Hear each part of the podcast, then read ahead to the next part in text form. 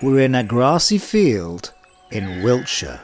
There are sheep grazing, and up above I can see a red kite searching for prey. This is a corner of one of Britain's most celebrated landscapes, home to one of the most famous historic sites on planet Earth. It's a place where archaeology meets mythology and has ignited the British imagination for centuries. My name is Mark Zakian, and I'm joined by my Blue Badge Guide colleague, award winning travel journalist and presenter Richard Madden. Together, we are going to walk across the ancient landscape leading to Stonehenge. Crossing 5,000 years of history, through an Ice Age valley and over Bronze Age burial mounds. Along the way, we are going to discover slaughter stones, mysterious inscriptions, and magical energy lines. And then onto the henge itself to experience its most sacred and magical moment the winter solstice.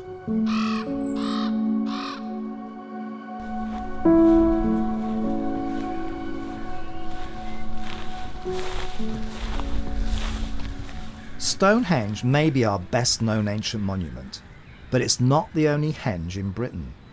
In fact, there are more than a thousand stone circles around the country. And Stonehenge is not even the only henge in this corner of Salisbury Plain.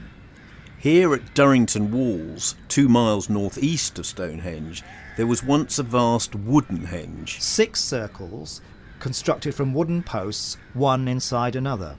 The giant poles reached twice the height of a double decker bus. And at the centre, under a great stone burial mound, a young child was buried, his skull split in two. Perhaps a ritual sacrifice. And the remains of a teenage boy were also discovered. So maybe Woodhenge was a sacred burial ground. Nobody knows its true purpose.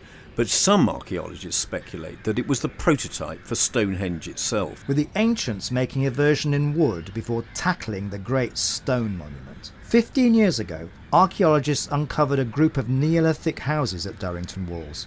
In fact, four and a half thousand years ago, it was the largest settlement in Northern Europe. With up to a thousand buildings and home to around 4,000 people. That's larger than Athens and Rome at that time. And it was the location for one of the biggest festivals in the world. Archaeologists found thousands of animal remains here. The ground was peppered with pig bones. Remains of winter feasts when revellers roasted vast quantities of pork. And the occasional cow. People came from all over Britain for this giant pig barbecue. From as far away as Scotland. Driving their pigs for hundreds of miles to reach Durrington. The Stone Age Glastonbury of feasting. But Neolithic pigs were very different from modern porkers. They were like wild boar, agile and hearty enough to make a long journey on foot. And so thousands of little piggies went to Stonehenge.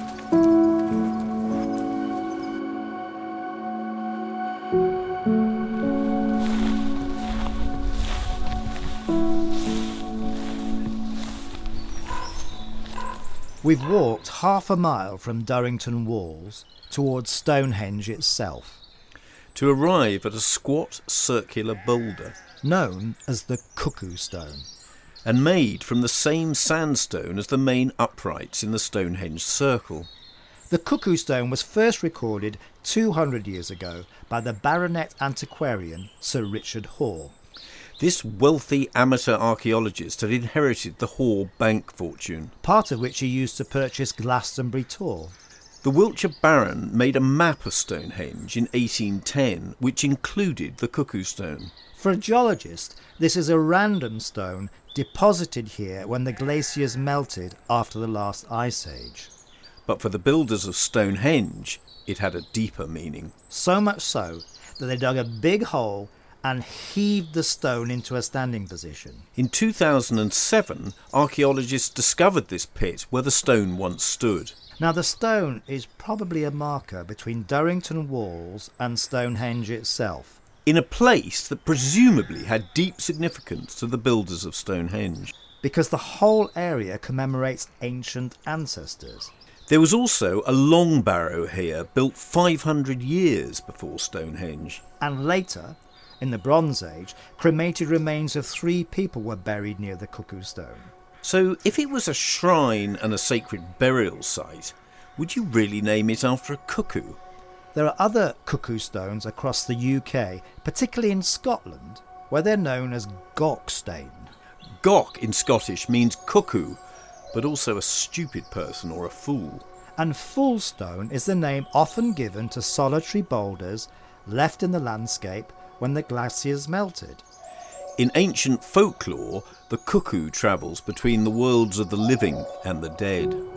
So for the ancients, the cuckoo stone was a gateway to the underworld.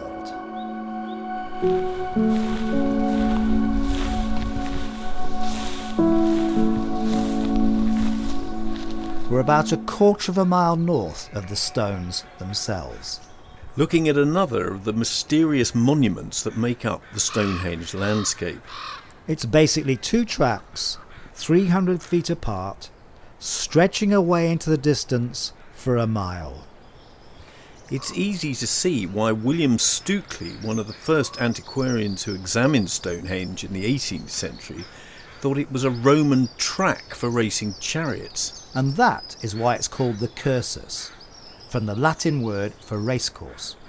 The problem is that it was built around three and a half thousand years before the Romans arrived.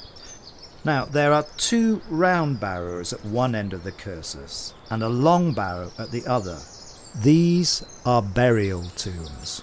So maybe the cursus is a processional route between the lands of the living and the dead. But whether it was a route for flesh and blood humans or spirit ancestors is open to speculation.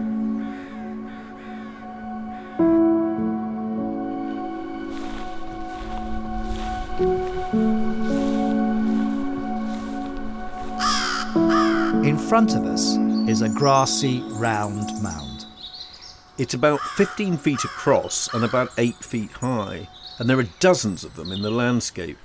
Many of them are facing towards Stonehenge. Now, these are known as round barrows. They are Bronze Age burials of people who lived here during the centuries after Stonehenge was completed. But why did they want to be buried close to the henge? Well, possibly because it was a temple dedicated to the spirit world. Where the ancients came to worship their ancestors. Hundreds of similar mounds in farmers' fields have been destroyed over the centuries, looted or ploughed into the ground. But in 2002, a round barrow was found under a school three miles from Stonehenge in Amesbury. In the 4,600 year old grave, they found the body of a man with about 100 objects placed next to his body. These included finely worked flint tools, copper knives, beaker pots, and boar tusks. And archery equipment, barbed arrowheads, and stone wrist guards. Objects that gave us the man's modern nickname the Amesbury Archer. One of the most noted individuals in European prehistory. The most precious objects from the grave included basket shaped gold ornaments. These are the oldest gold objects ever found in Britain.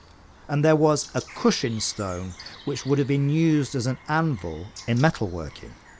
Metalsmithing was an exciting new technology that came to Britain with migrants such as our Amesbury man, who is the earliest known metalworker in Britain.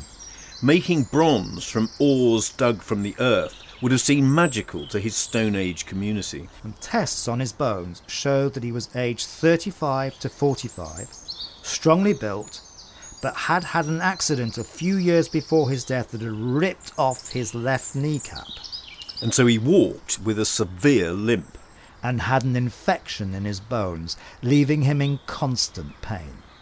Enamel on the archer's teeth revealed that he grew up in Alpine Europe in Switzerland, Austria, or Germany. Did he make a thousand mile journey to Stonehenge to become a revered metalsmith? Or even to be healed from his injuries? We'll never know, but he certainly would have witnessed Stonehenge in its glory.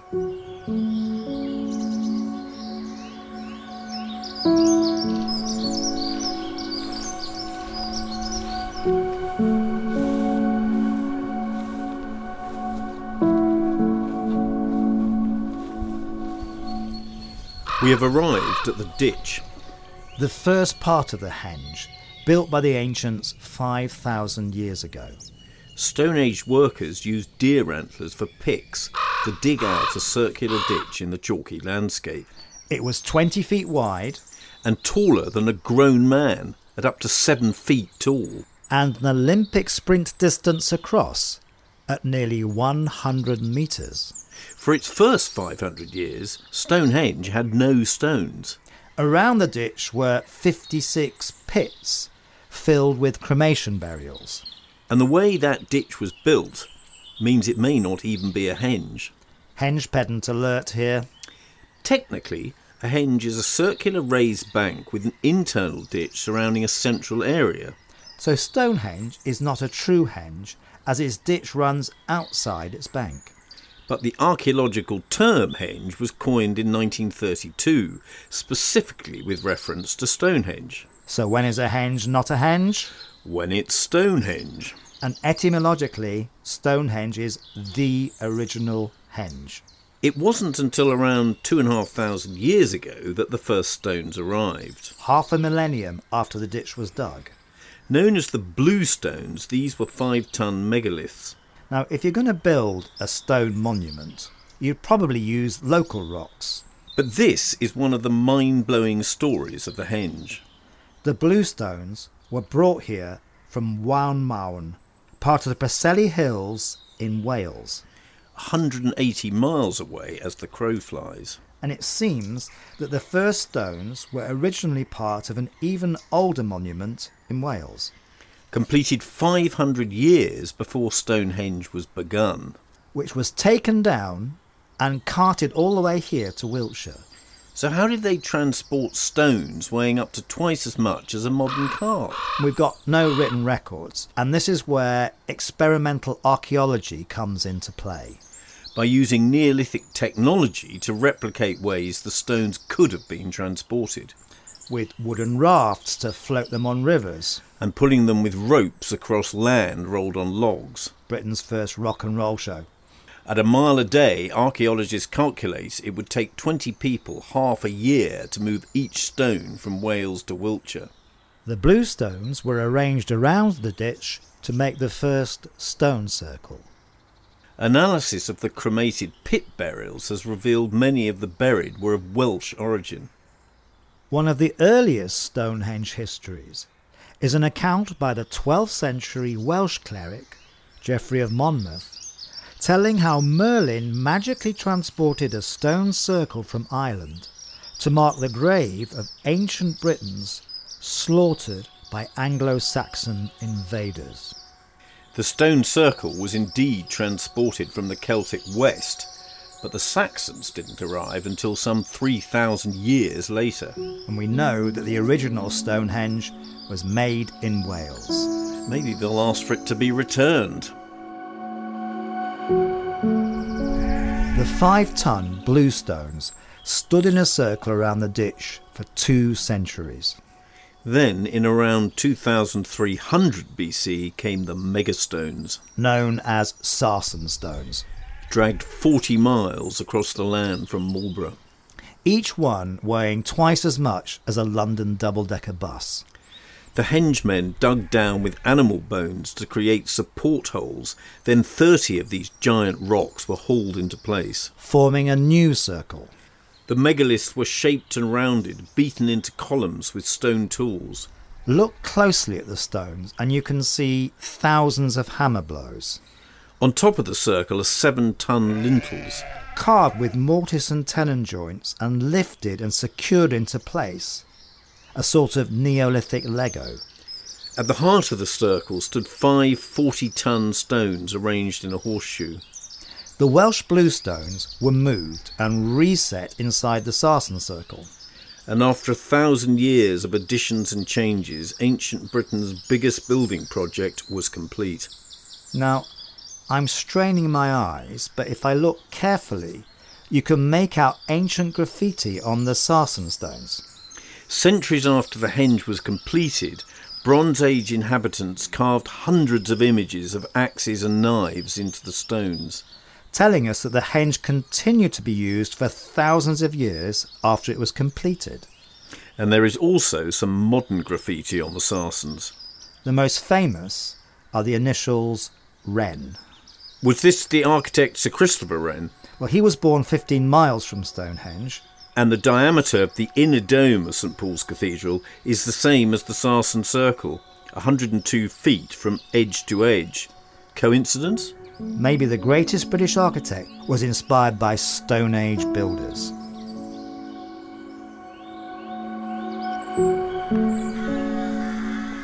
Stonehenge is one of the most investigated ancient monuments in the world. Over the last 400 years, it has been surveyed, carbon dated, geophysicised, if that's a word, and archaeologised. That's definitely not a word. And for all this leading edge science, we know frustratingly little about the people who made the henge. What compelled the ancients to dedicate over 10 million man hours to dragging stones halfway across Britain and setting them in a circle? With no written records, this is where science slides into mystery. We know that the monument is a giant astronomical clock marking the summer and winter solstice. Stone Age astronomers placed a megalith known as the Heelstone to the east of the henge, indicating the direction of a tunnel of light that beams into the monument when the sun rises on the longest day of the year. And on the opposite side of the henge, to the west, is the altar stone. This marks the sunset at winter solstice, which radiates through the mightiest of the Sarsen trilithons. So we know that the Stonehenge community included astronomers who could track the position of the sun in the sky through the year. But as winter came, they could not be sure that the sun would return the following year.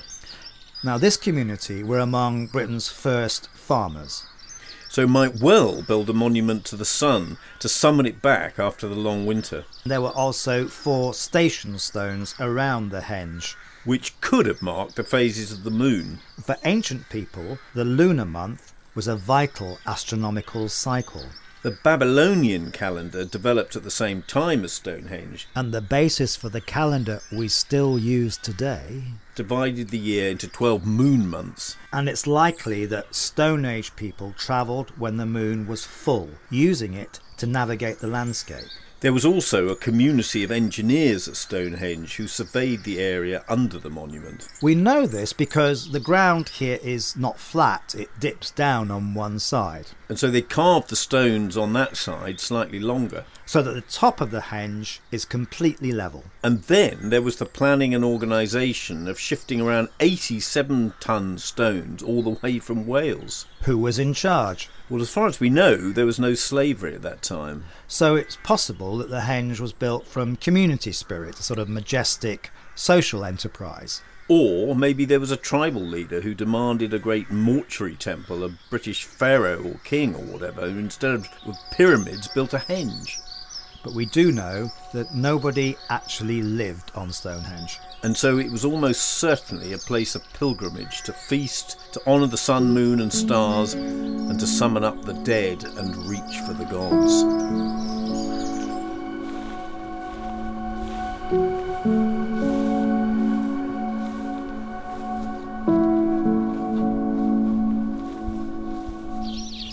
What makes Stonehenge so fascinating is what we don't know as much as what we do know.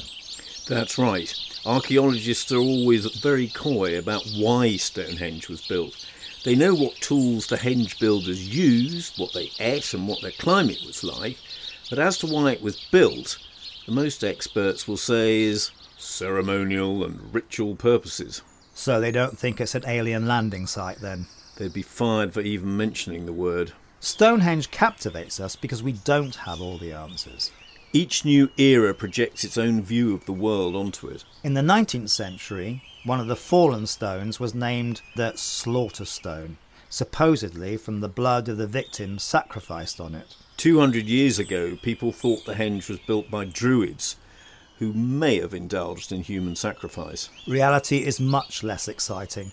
The name Slaughter Stone comes from hollows on its surface that when they fill with rainwater, turn red from the iron in the stone. And the idea it was a site of ritual sacrifice was reinforced when the grave of a beheaded Anglo Saxon was discovered. During the 1960s, the Henge became an icon for the hippie movement. A place where New Age meets Stone Age. And then in the 1980s, the Henge was a venue for a free festival, with stoners visiting the stones in large numbers leading to the Battle of the Beanfield. When in 1985 police blocked a convoy of 600 New Age travellers from setting up a free festival. The standoff ended with traveller vehicles ramming through the roadblock and police smashing the windows of convoy vehicles.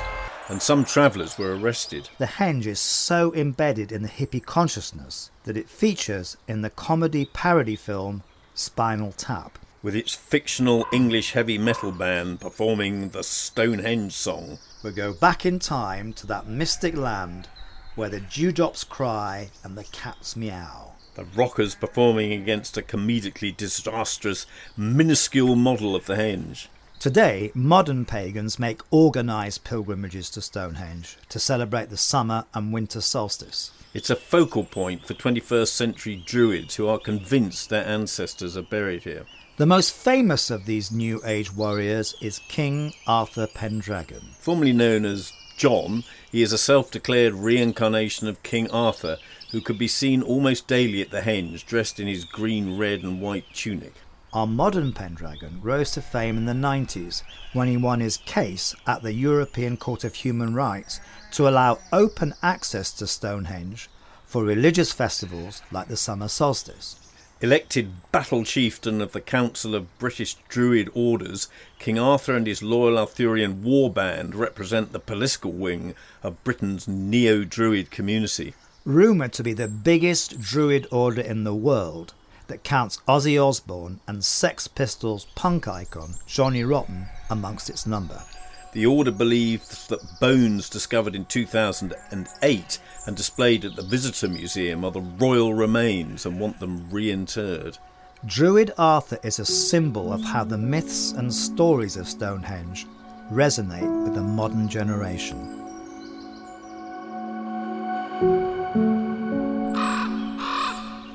There's one Stonehenge mystery that's very hard to explain ley lines.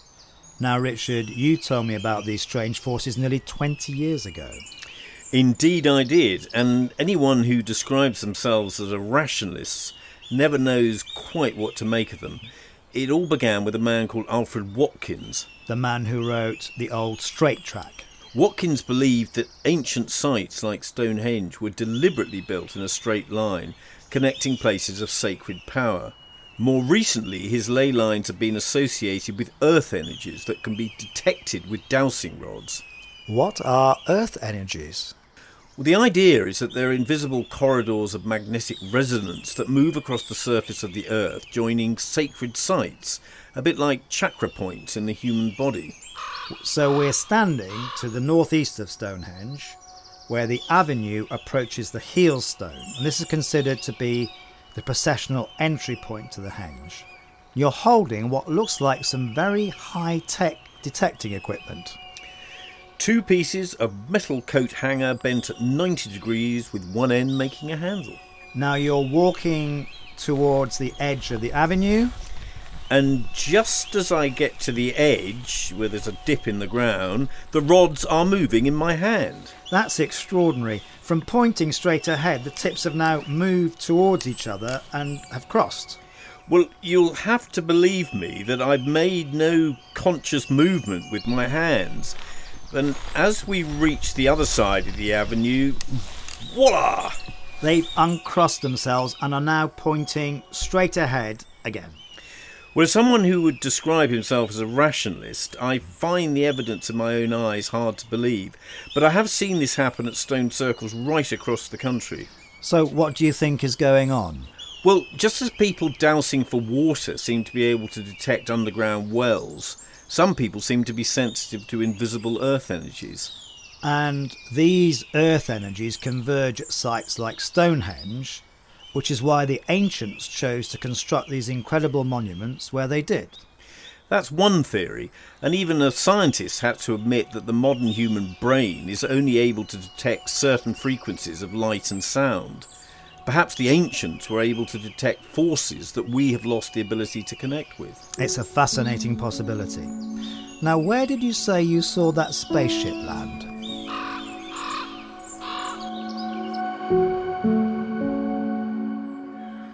Stonehenge history is as long as, well, history. Yes, it's possible that 2,000 years ago, before the Romans arrived in Britain, a Sicilian writer gave us the first mention of Stonehenge. The ancient Greek historian Diodorus Siculus, who never visited Britain, but wrote, In a land beyond the Celts, on an island no smaller than Sicily, in the northern sea is a magnificent sacred precinct of Apollo and a notable temple spherical in shape. A round temple dedicated to the sun. Sounds like Stonehenge. So maybe news of Stonehenge had travelled right across Europe to the Greek colony in Sicily. The problem is the description is short and vague, and he said the climate is so mild they grow two crops a year. We're here in late December and it's certainly not mild. Closer to home, we have the British historian Geoffrey of Monmouth. 900 years ago, he wrote that the wizard, Merlin, brought the giant's ring of stones from Ireland. And that the giant's ring of stones were originally taken to Ireland from Africa by giants. A giant job, even for giants. The Monmouth man also stated that Henge was a royal cemetery, with King Arthur's father, Uther Pendragon, buried here. In the 1620s, King James I visited Stonehenge and was intrigued.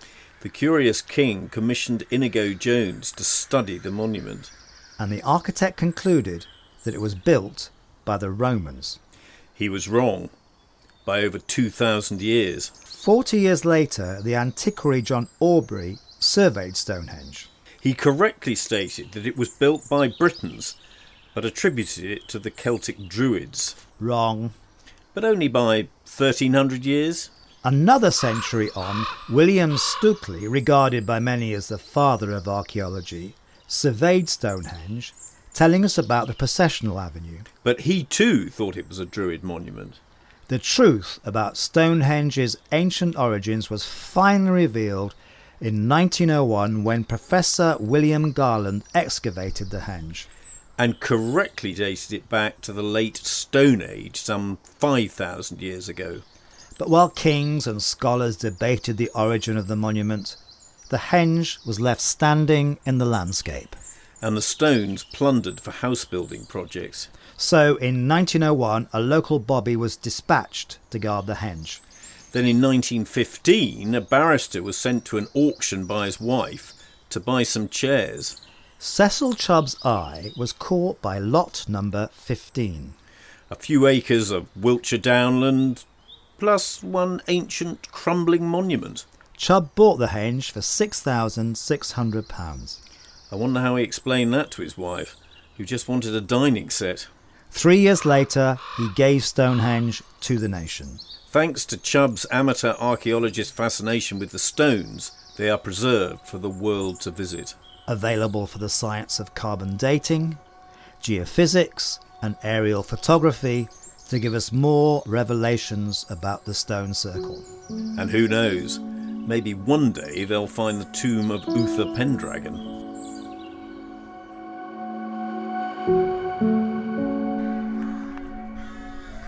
As the tourists leave and the visitor centre closes, the henge is left to the grazing sheep and the squawking crows. All blissfully unaware that they are in the presence of a world famous, literal rock star. So famous it has tribute acts rocking all over the world. Esperance in Western Australia has an astronomically aligned, full scale, exact copy of Stonehenge. Which gets more visitors in a day than the population of Esperance. Missouri University boasts a half scale replica built from solid granite using jets of water to slice through the rock, realizing in one month a task that it took prehistoric man decades to build. Not to be outdone, in 2004 the University of Texas built their scale replica in six weeks. The stones were moved two at a time on tractor trailers and stuck in concrete Carhenge in Alliance, Nebraska, is made from vintage American automobiles covered with grey spray paint. Carhenge opened for the 1987 summer solstice, its arches made by welding automobiles into columns. Like Stonehenge, it has a visitor centre. Phonehenge, made from old fashioned British telephone booths, lives in Myrtle Beach, South Carolina. While Fridgehenge was built outside Santa Fe, New Mexico, from junked refrigerators, where it stood for almost a decade aligned with Los Alamos Labs. Its builders wore loincloths and used primitive technology to move the fridges. Mudhenge was erected for the 1996 Burning Man Festival in Nevada and was followed in 2001 by Twinkiehenge. At the 2007 Glastonbury Festival, street artist Banksy constructed a Stonehenge from portable toilets. In 2012, British artist Jeremy Deller created a life sized, inflatable, bouncy castle replica of Stonehenge that now tours internationally. Steelhenge is made from iron ingots. It stands in Rotherham, South Yorkshire, and is positioned to reflect the solstice. Shadows line up with grooves on the metal. 4,000 years after the builders of Stonehenge completed their epic feat, the modern world continues to pay tribute. But the sheep are still oblivious.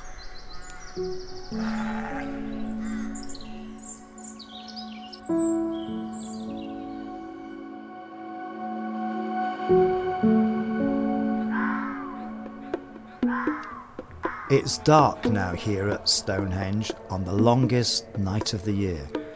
People are arriving for the solstice celebrations.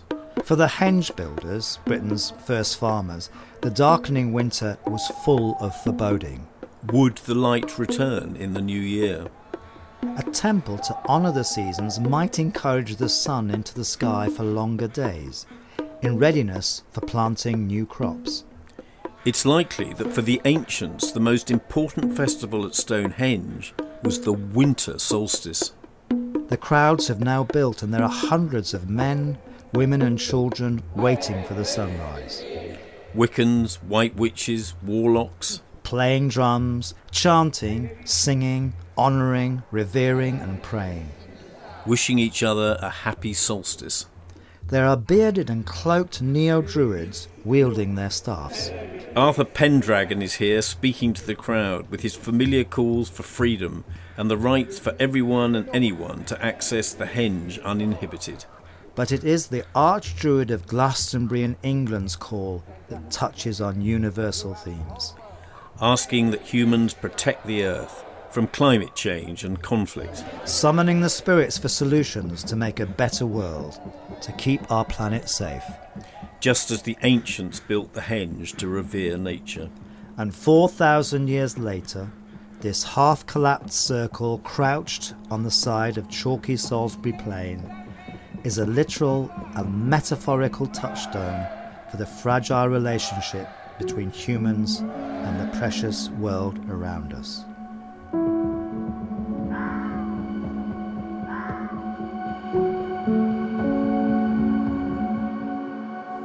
This Extraordinary Stories of Britain podcast was written by Mark Zakian and Richard Madden. The music was by Scott Buckley.